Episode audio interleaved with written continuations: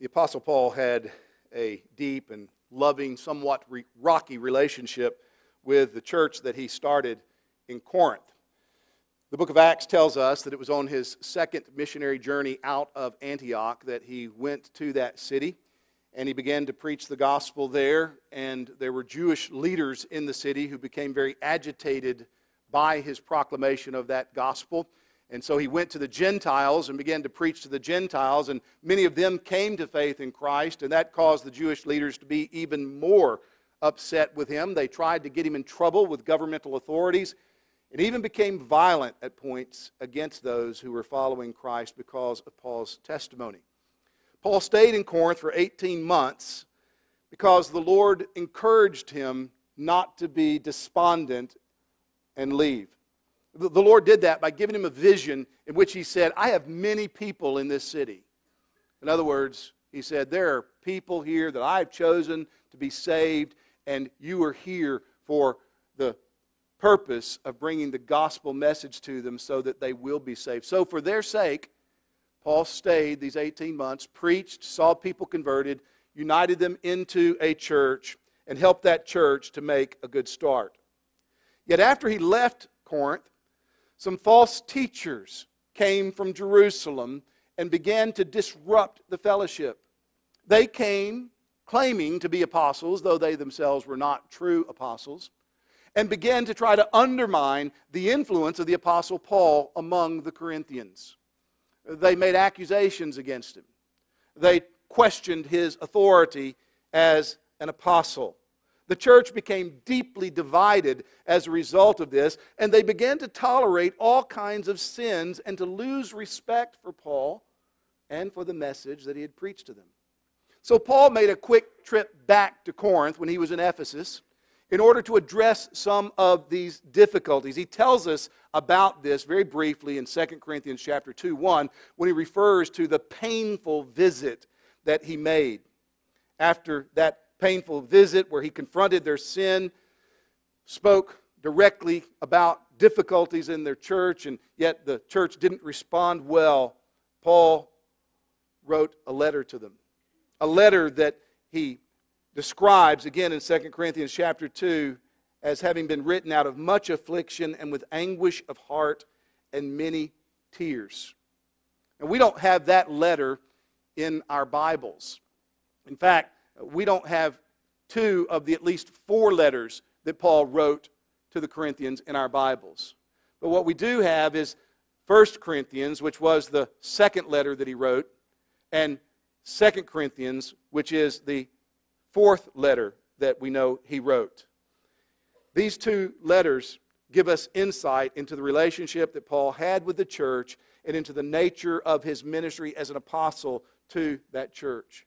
And what they reveal to us is that Paul was mistreated by that congregation. Many in that congregation were influenced by these false teachers, and they began to lose their respect for him and for the message he preached. And so in 2 Corinthians, what we have is the most personal letter that Paul writes that is recorded for us in the New Testament. In 2 Corinthians, Paul bares his soul to this congregation as he fights against all the havoc that has been wreaked among them by these false teachers. Time and again in 2 Corinthians, Paul demonstrates his deep love for the church, and he shows us the nature of that love. What does real love do?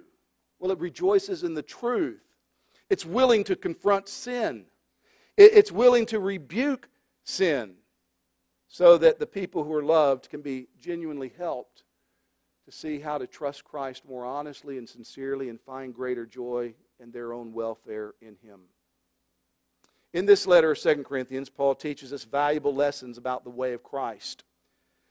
That is, how followers of Jesus Christ should actually live day by day, how we should understand our lives as Christians and what it means to live as Christians in a fallen world. As we've seen time and again through our study of 2 Corinthians, Paul makes plain in this letter that the Christian life is to be lived by the power of the gospel. That God's power through the gospel of Jesus is actually perfected in our weakness, it comes to us in our frailties.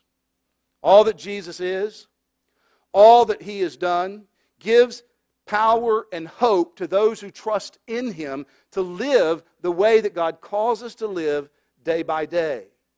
As we live by faith in Jesus Christ, we experience more and more of His grace and the blessings of salvation that He's provided for us in Him. When we trust in Christ, we turn away from sin and we look to Him as the one who reconciles us to God. And we put our hope in Him, our confidence in Him, and we seek to honor Him by obeying His commandments, knowing that as we live according to His will, God receives glory and great good and joy comes to us.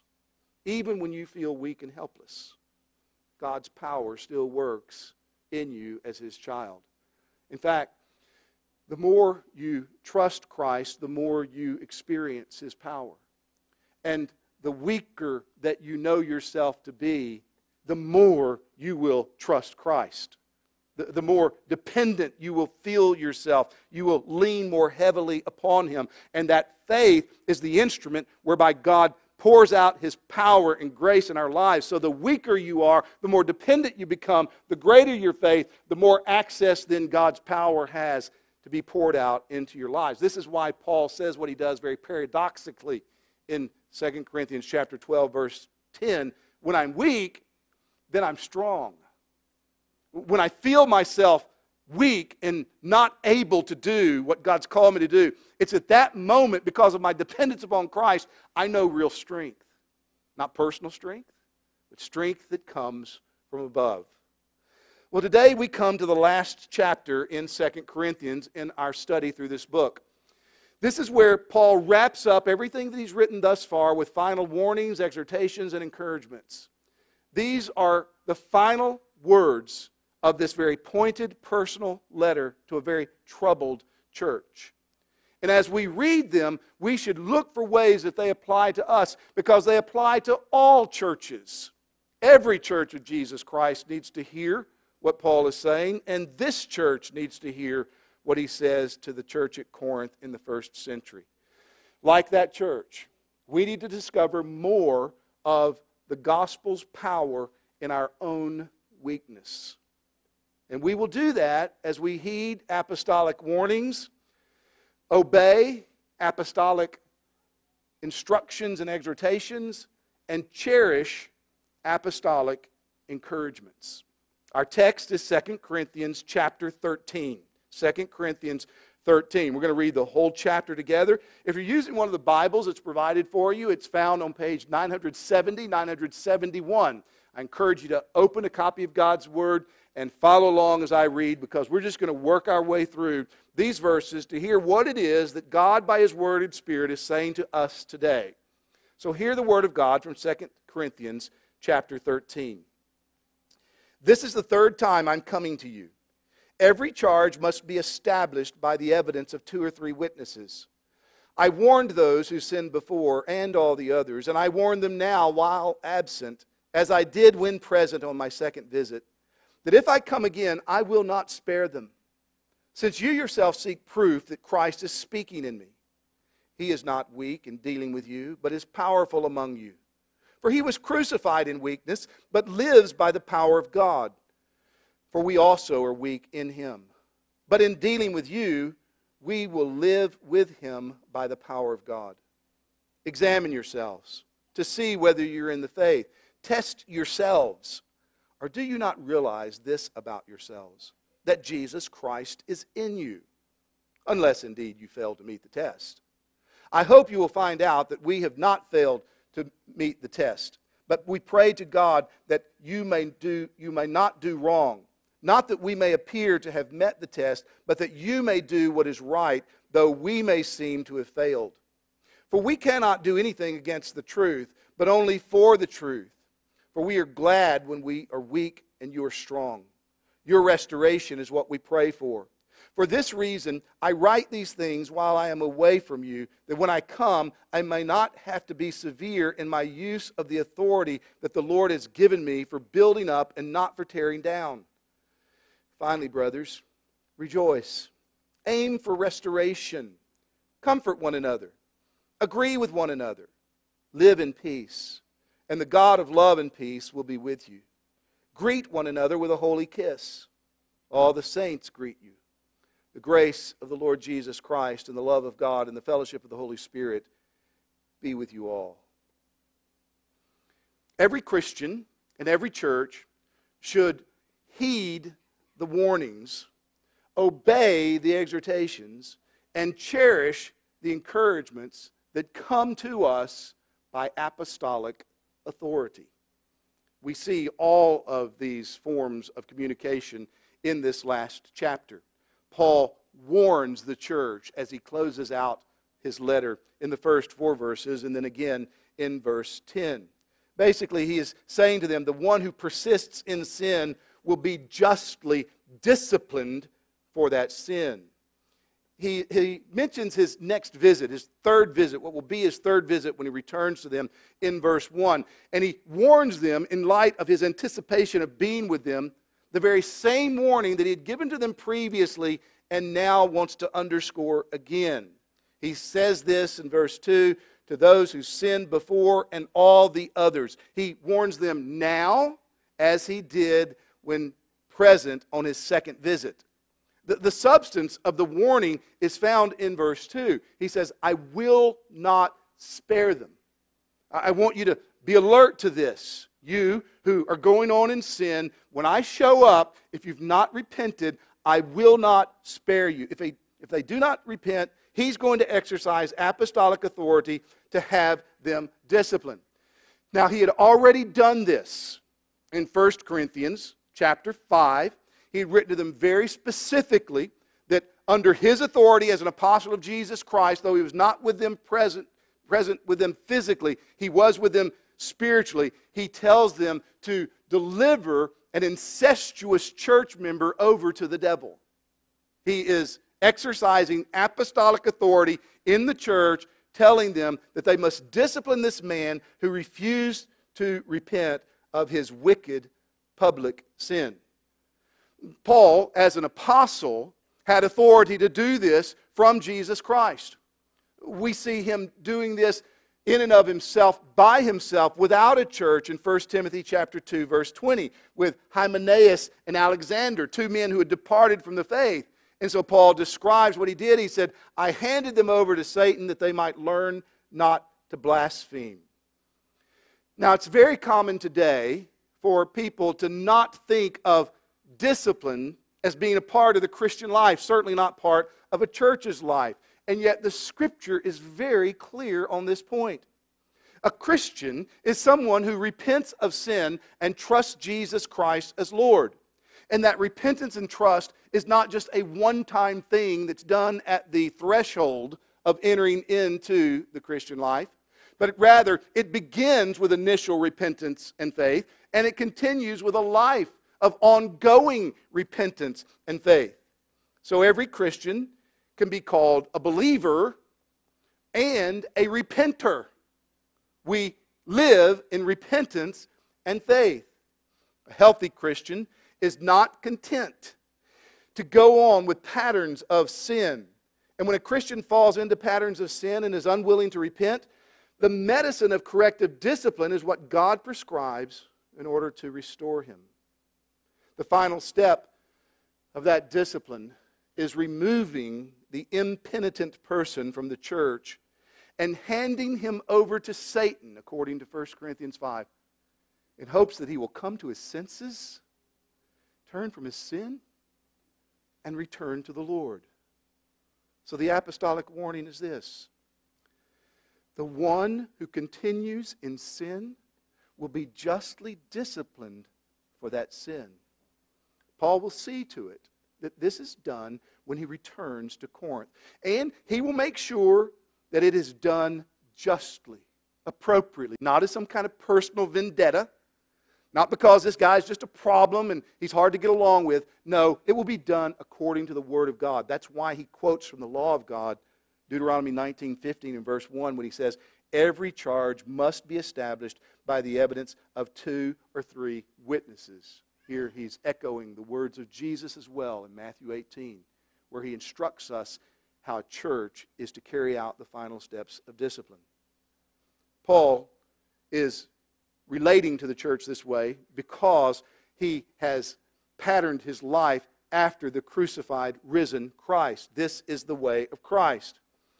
Because Paul had lived after the pattern of Christ, his critics had taken opportunity to criticize him and fault him for being weak and unimpressive. Uh, Paul would be gentle among the Corinthians, and he would try very humbly to plead with them to restore them when he was with them. And they didn't heed that, and so he had to write the letter that he wrote to address them very severely about their sin. He had to write what he did in 1 Corinthians 5, tell them to expel the immoral brother who refuses to repent. And so his critics said, You see, Paul's a weakling when he's here in person. Oh, his letters are tough. But yeah, in reality, he's not much of a man, much less much of an apostle. Well, Paul is pointing out that this is the way of Christ by reminding them of Christ's power through weakness. You see this in verse 4? It says, Jesus was crucified in weakness, but lives by the power of God. And, and he makes that statement after saying in verse 3 that Jesus was never weak in dealing with you, but is powerful among you. What's his point? His point is that Jesus on the cross looked very weak, looked out of control, looked like a failure. But Jesus chose to be crucified. Jesus willingly humbled himself, not because he was inherently weak, not because he had no power, but because such weakness was the only way to secure the salvation of God's people. In the same way, Paul says, I was gentle among you. Not because he didn't have any power as an apostle, but because he was following the pattern of his Lord and Master, Jesus Christ, dealing humbly with his church. These false teachers and those who followed them mistook Paul's gentleness and meekness for weakness. And by making this mistake, they show that they didn't even understand the way of Christ. When Jesus was arrested and about to be crucified, do you remember what he said to his disciples with him? He said, Put your swords away. Don't you know I could call legions of angels right now and completely change this scenario. He had all authority right then to do anything necessary to overturn his opponents. But he chose to lay down his life. And he calls his followers to choose to lay down our lives as well, to live humbly, gently, with self denying devotion to him as we deal with one another.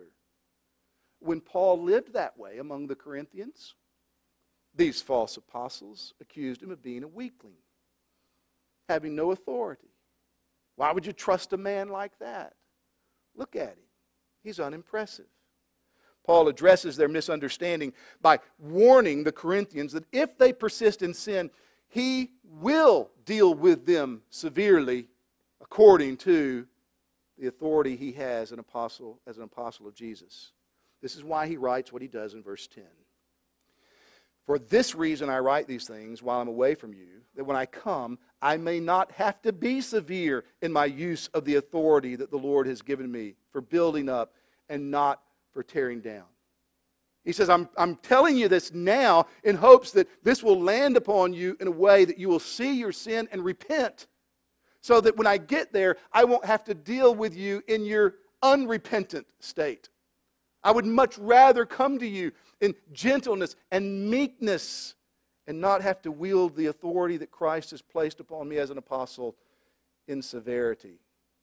The warning that Paul gives is itself an act of kindness, as really all warnings that we have in the Scripture are. That's why we must heed them. I wonder, brothers and sisters, do you take the warnings in the Bible seriously? Or, or do you just tend to skate over them as if they don't really apply to you? We are called upon to heed them. They come to us with the authority of Jesus Christ, the very same authority that Paul, as an apostle, was speaking with when he penned this letter. When the Bible warns us to repent of sin, when it warns us of not being deceived, when it warns us not to let our hearts grow hard and indifferent to the things of God, God intends for us to hear and to heed, to recognize that He's speaking to us in kindness, in gentleness, to call us back to a right path so that we will not subject ourselves to a necessary, more severe dealing with our sin. Along with heeding warnings as believers, as a church, we're also called to obey exhortations that are given to us. And Paul gives many exhortations in these closing words. In verse 5, he admonishes and exhorts us to examine ourselves. Do you see this? He says, Examine yourselves to see whether you are in the faith. Uh, the, the Corinthians had been quick to examine Paul. They'd been quick to put him on trial and to make accusations against him. He's now saying, Examine yourselves. Test yourselves. In fact, the word yourselves there is placed in a position to give emphasis to it so it calls attention to the point he is making. You need to examine yourself. What is the question that he intends for them to ask and to answer? Here's the question. It should be put to each one of us today Do I genuinely know the Lord Jesus Christ? Do I have a saving relationship with Jesus Christ? He says, Test yourselves to see whether you are in the faith. That's what his point is. If they're genuine Christians, he says in verse 5, then Jesus Christ will be in you. You'll discover, yes, indeed, it's true, Christ is in me. Self examination is an important Christian responsibility. Socrates reportedly said that the unexamined life is not worth living. As Christians, we could say that the unexamined Christian life is in danger of being lived falsely with self deception. You do realize, don't you, that there is such a thing as false faith? You realize the Bible teaches that there are those who take the name of Jesus upon their lives, who come to gatherings like this, who sing the kind of songs we've sung, who listen to the kind of teaching you're hearing now, and yet who do not know the Lord? Listen to the way Jesus says it in Matthew chapter 7, near the end of the Sermon on the Mount. He says, Not everyone who says to me, Lord, Lord, will enter the kingdom of heaven, but the one who does the will of my Father who is in heaven. On that day, Many will say to me, Lord, Lord, did we not prophesy in your name and cast out demons in your name and do many works in your name? And then I will declare to them, I never knew you. Depart from me, you workers of lawlessness. I think those are most frightening words in the Bible. Jesus Christ describes a scenario on the day of judgment when religious people, people who say, Lord, Lord, will come to him and begin to talk about all the religious activities, casting out demons, working miracles, preaching. And they hear the Lord say, Depart from me, you who practice lawlessness. I never knew you. It's sobering. It's frightening. What can you do to guard against being in that number of people on that day? Examine yourself to see if you are in the faith. Obey this exhortation. Test yourself. What Paul is exhorting us to do is to set up a court in our own hearts. Well, what are we to put on trial? In that courtroom? Our whole lives. What's to be the object of our investigation? To see if indeed there is a right relationship between us and Jesus Christ, the one who shed his blood for sinners. To see if I am trusting him, if I'm depending upon him. To see if my life, though not perfectly, intentionally reflects genuine dependence upon Christ plus nothing else and genuine turning away from sin because I'm not satisfied with sin that is in my life. Where faith and repentance are being strengthened, There will be an ongoing renunciation of sin. We will not sign peace treaties with our sin, saying, Well, I'm good enough. We won't find comfort in our sin. Rather, we will continue to seek to find comfort and joy in Jesus Christ and all that He's done for us. There will be genuine love and gratitude in our hearts for Christ and His work on the cross for us. And there will be a determination in our lives to live in humble obedience to His commandments. We won't regard His commandments as burdensome, we'll see them as the path of life. And we'll want to express our love for Him by obeying Him. That's what Paul calls upon each one of us to do. Examine yourself. See if you're in the faith.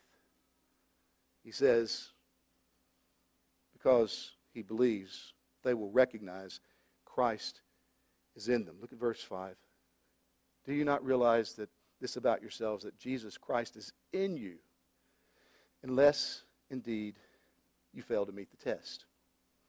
To be in the faith is to be indwelt by Jesus Christ is to have Christ in our lives. If they're not in the faith, if they fail to meet the test, then Christ is not in them. But Paul anticipates that they will pass the test. But what do you do if you don't pass the test? I mean, what if right now you're thinking, I really do love my sin and, and I'm satisfied with my sin and I don't mind being religious, but I'm not sure I want to be wholeheartedly devoted to Jesus Christ as Lord. If that's honestly your assessment, praise God. Praise God. I mean that sincerely. Why? Because if you become convinced and aware that you are not a true Christian, that is the next best thing to being a true Christian. Because if you realize it and God's showing you through His Word today that whatever your experience has been, it's not been a saving relationship with Christ, Christ is not your Lord, then today here, under His Word, He calls you to trust Him. Come to Him. You don't have to jump through hoops, you, you don't have to go through rituals. You, in your heart, need to bow to Jesus Christ as Lord and turn your life over to Him now and simply call upon Him and say, Lord Jesus, have mercy upon me. I am a sinner. I've turned away from you. I need forgiveness, I need grace. I need your life, your death to represent me to God. You call upon Christ from your heart, you believe in Him, He'll accept you. He'll have you. He'll save you. And you will begin to discover the reality of a life of faith in Jesus Christ. Well, Paul was very hopeful that these Corinthians, at least most of them, would discover that indeed Christ is in them. Now, he's dealing very wisely with them in the way that he instructs them here because even though they have faltered at very significant points with these false teachers, letting them lead them astray, if Christ is in them, then they should seriously think about the way of Christ. If Christ lives in me, should not I consider the meekness and gentleness of Christ displayed on the cross? Shouldn't I also consider his power displayed in the resurrection? And if I'm seeing that about Jesus, then shouldn't I see Paul's gentleness and meekness when he was with us, and yet his threat of exercising apostolic authority in a severe way as just modeling Christ, following Christ?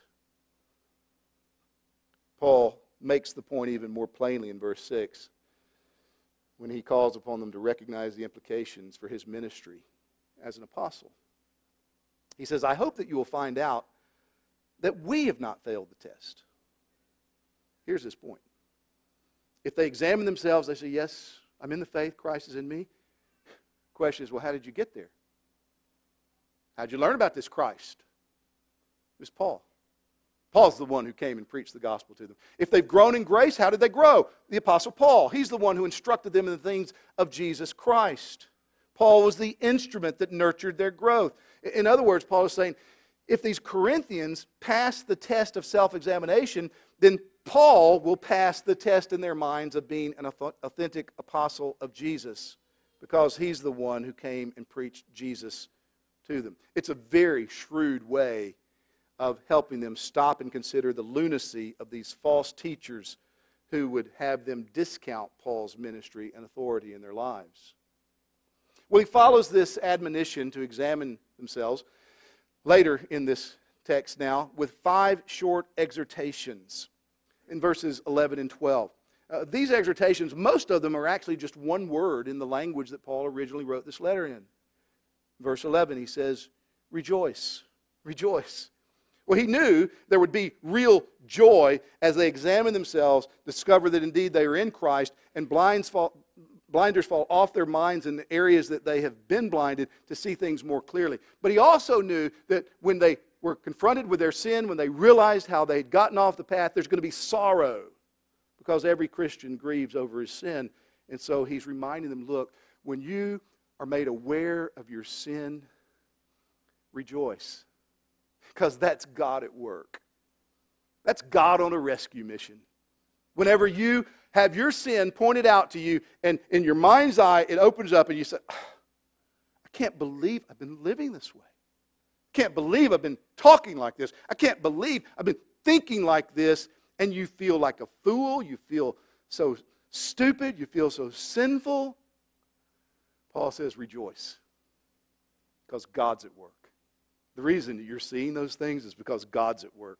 So, yes, grieve over your sin, but rejoice that God is dealing with you as a loving Father and helping you to see your sin and turn from it. He goes on, he says, aim for restoration. In other words, make it your intent to make things right. That was Paul's concern for the church all along. It was the burden of his prayers, as he says in verse 9. He wants them to be restored to Christ where they have walked away from the path of Christ. He wants them to be restored to each other where there's been division in the church that's caused them to turn against each other. He wants them to be restored to Himself. So He says, make it your aim to be restored. Aim for restoration. Comfort one another. He knows that any church conflict will result in deep hurts. Hurts on the part of those who are right and hurts on the part of those who are wrong. Paul himself had been deeply hurt by this conflict in the church at Corinth. He needed to be comforted. So he tells us in 2 Corinthians 7, verse 6, God did comfort him with his brokenheartedness, his discomfort over what's going on in Corinth. God comforted him by sending Titus to him, and they were reunited. And when Titus brought news of good things that were stirring in Corinth, Paul was comforted by this. And so he says, Comfort one another. Brothers and sisters, if we're going to comfort one another, what will that require of us? Won't it require that we deal gently with each other? Won't it require that we're humble with each other? Won't it require that we care enough to engage one another? Maybe in ways that you might find yourself being discomforted? We're going to need to cultivate patience with each other, tenderheartedness with each other, long suffering with each other. Why? So that we might comfort one another. He says, agree with one another. Have one mind among yourselves. Every church needs this. Every church needs to be united with a clear understanding. And the way to do that is to be clear in confessing what it is that we do believe concerning the authority and sufficiency of God's Word and what that Word actually teaches. So our agreement is in the Lord on the basis of His Word. And to live at peace, he says. Refuse to disrupt the congregation for any self seeking reasons. Seek to promote the peace of the church. When we live this way, Paul says, the God of love and peace will be with you. It's interesting. Of all the different ways that he could have described God that would be true, he highlights love and peace, the God of love and peace. Two characteristics that the Corinthians most specifically and obviously need. They need to love each other the way we've been loved by Christ. They need to pursue peace with one another as the God of all peace has established peace between us and Him through Christ. So the God who grants such blessings will draw near to them and empower them to live in love and peace with each other. Brothers and sisters, these are admonitions every church needs to obey, including this church. Do you make it your goal to rejoice? Do you see rejoicing not as something that's incidental or just left to those sanguine personalities? But it is that which God calls each one of us to do, not as some kind of drudgery duty, but as an expression of our worship and our understanding and our delight in what God's done for us in Christ.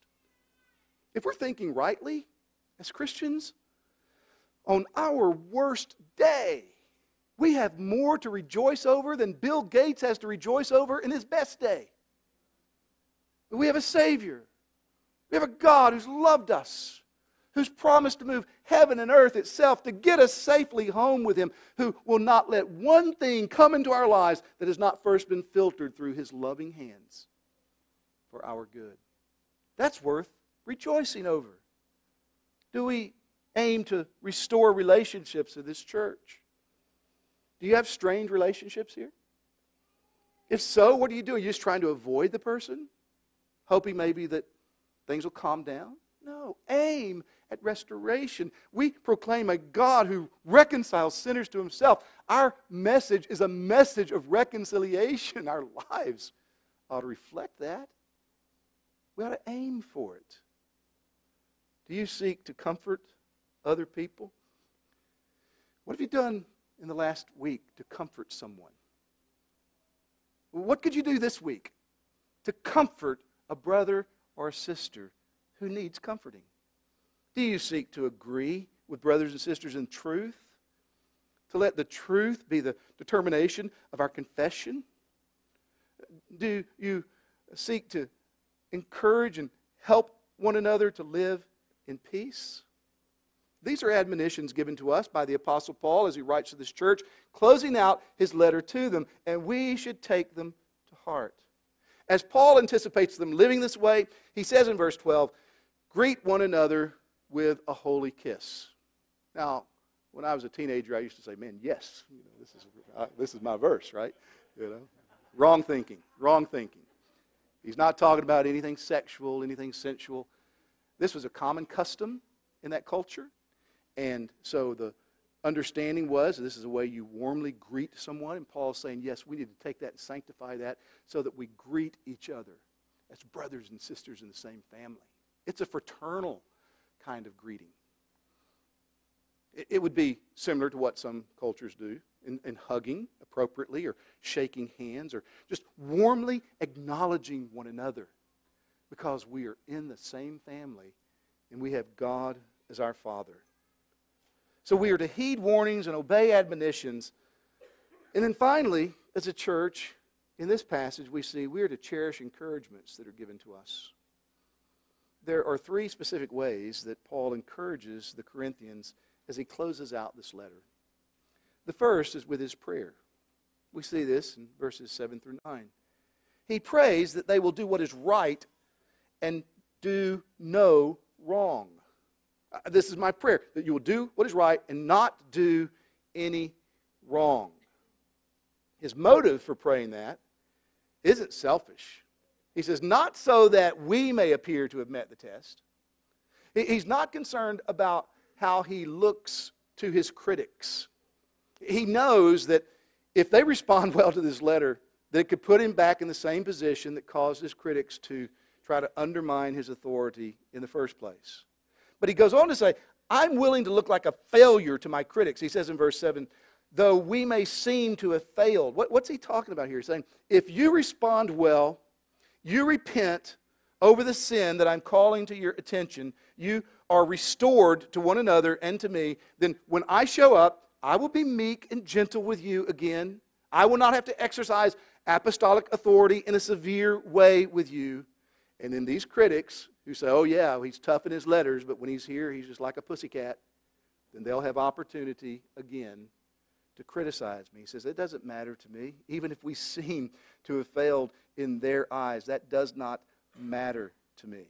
He's committed to serving for the truth, not against it.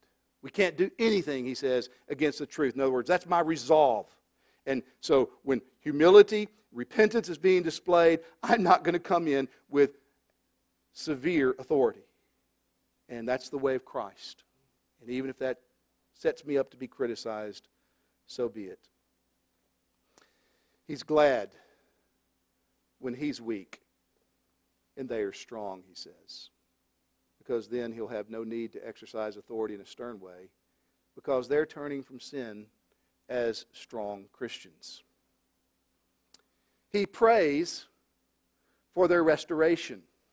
We see that in verse 9. The very thing he tells them to aim for in verse 11. He specifically asks the Lord to empower them to successfully hit what they're aiming for in the church, that they would have genuine unity and peace and love in that congregation. What a blessing it must have been for the Corinthian church to know that the Apostle Paul was praying for them, that he was being so selfless and specific in his prayers. It's always an encouragement to have someone praying for you, and it's an encouragement to know that someone is praying for you. And the fact that people do pray for us should spur us on to live the way that we know we ought to live. So, brothers and sisters, pray for one another, encourage one another by letting each other know that you're praying for one another, and pray according to this pattern that we see in the Apostle Paul. So he encourages them by praying for them, but he also encourages them by assuring them of fellowship. Look at verse 13. He says, All the saints greet you. Uh, with this brief comment, Paul reminds the Corinthians and us that they are a part of something far bigger than what's going on in Corinth. He's writing from Macedonia, and so the churches of Macedonia undoubtedly send their greetings through the Apostle Paul. They have an interest in the welfare of the Corinthians too. Sometimes, especially when a church is facing turmoil within, believers can forget that their actions and testimonies have implications and impact beyond their local assembly for the cause of Christ. Each church is a part of the larger body of Christ, and so we should care about the welfare of all churches, especially those with whom we have specific connections. In a few days, Lord willing, I will travel to be with churches in Zambia in Africa. And I will, as I often do, always do when I leave the church here, I will carry greetings from our church to those churches. We've prayed for them. We've prayed for specific people like Conrad Mbewe and Voddie Baucham who are there in Zambia. And I will con- convey that to them to, to let them know we have an interest in them. And, and very often, almost without fail, I will have church leaders say, please convey to the church back in Cape Coral our greetings, our appreciation. We pray for you. And there's fellowship, there's unity because we have the same God, the same Father, the same Savior. And what happens in one part of the kingdom of God has impact upon all of us in the kingdom of God. It's an encouragement to be in fellowship with believers beyond our own local church. And so Paul encourages the Corinthians by reminding them that greetings come to them from all the saints. And then in verse 14, finally, he encourages them with his benediction. What a benediction. The grace of the Lord Jesus Christ and the love of God and the fellowship of the Holy Spirit be with you all. A threefold expression of blessing. The grace of the Lord Jesus Christ. That grace that caused him to turn from the path or leave the, the blessings of heaven that were his as the eternal Son of God forever and to set them aside, to step into humanity to become the God man in order to save us. He brought God's grace to us in salvation by his life, his death, his resurrection. Paul says, Let that grace be with you all. He talks about the love of God being with us all. This love that is behind that expression of salvation in grace. The love which was the moving component within God that caused him to send his son into the world to die for believers. That love he wants to be upon us. He prays, blesses us with the love of God. And then the fellowship of the Holy Spirit, the one who lives within us as God, who communicates to us the truth of the grace of Jesus and the love of God, who's given us the Word and who teaches us the Word. Paul here ends his letter with words that are a triune blessing of our triune God. And he says, let this be upon you all. Prayers, fellowship, benediction. These are all designed by God to encourage us as His people. So, as we receive encouragements in these ways, brothers and sisters, we should cherish them and we should seek then to be conduits of encouragement to one another by praying for, fellowshipping with, extending blessings to each other. Paul ends this letter of Second Corinthians with the same kind of pastoral love for the church that he's displayed throughout its 13 chapters. He wants them to know the power of God that comes to sinners through Jesus Christ as we trust Christ Jesus as Lord, so that in our human weakness, the power of the gospel is put on display. He wants them to live wholly, fully, wholeheartedly for Christ and not compromise with the world, with all of the temptations that come against us to deviate from Christ.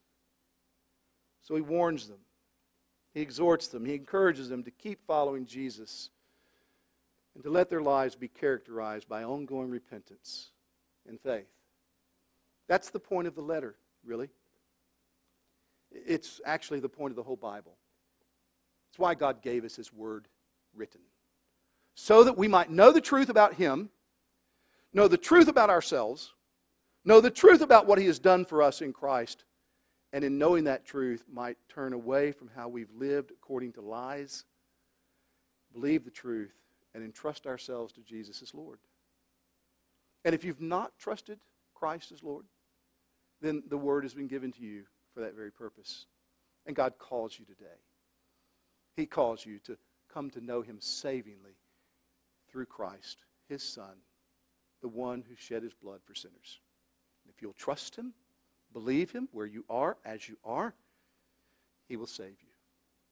Brothers and sisters, just as God has saved us by calling us and establishing us in Christ through faith, he keeps us by nurturing that faith in Christ, by empowering us to come back to the Scripture through the ministry of the Holy Spirit to see how we are to continually be shaped and formed more and more into conformity with Christ. Turning from sin, where it's discovered to us, coming with renewed faith in the one who is all sufficient, as he who shed his blood, was raised from the dead, ascended into heaven, and rules and reigns right now. So let your hearts and your minds be established in Christ Jesus the Lord, and may his power be made manifest and perfected in your weakness. Let's pray together. Father, we thank you for giving us your Son.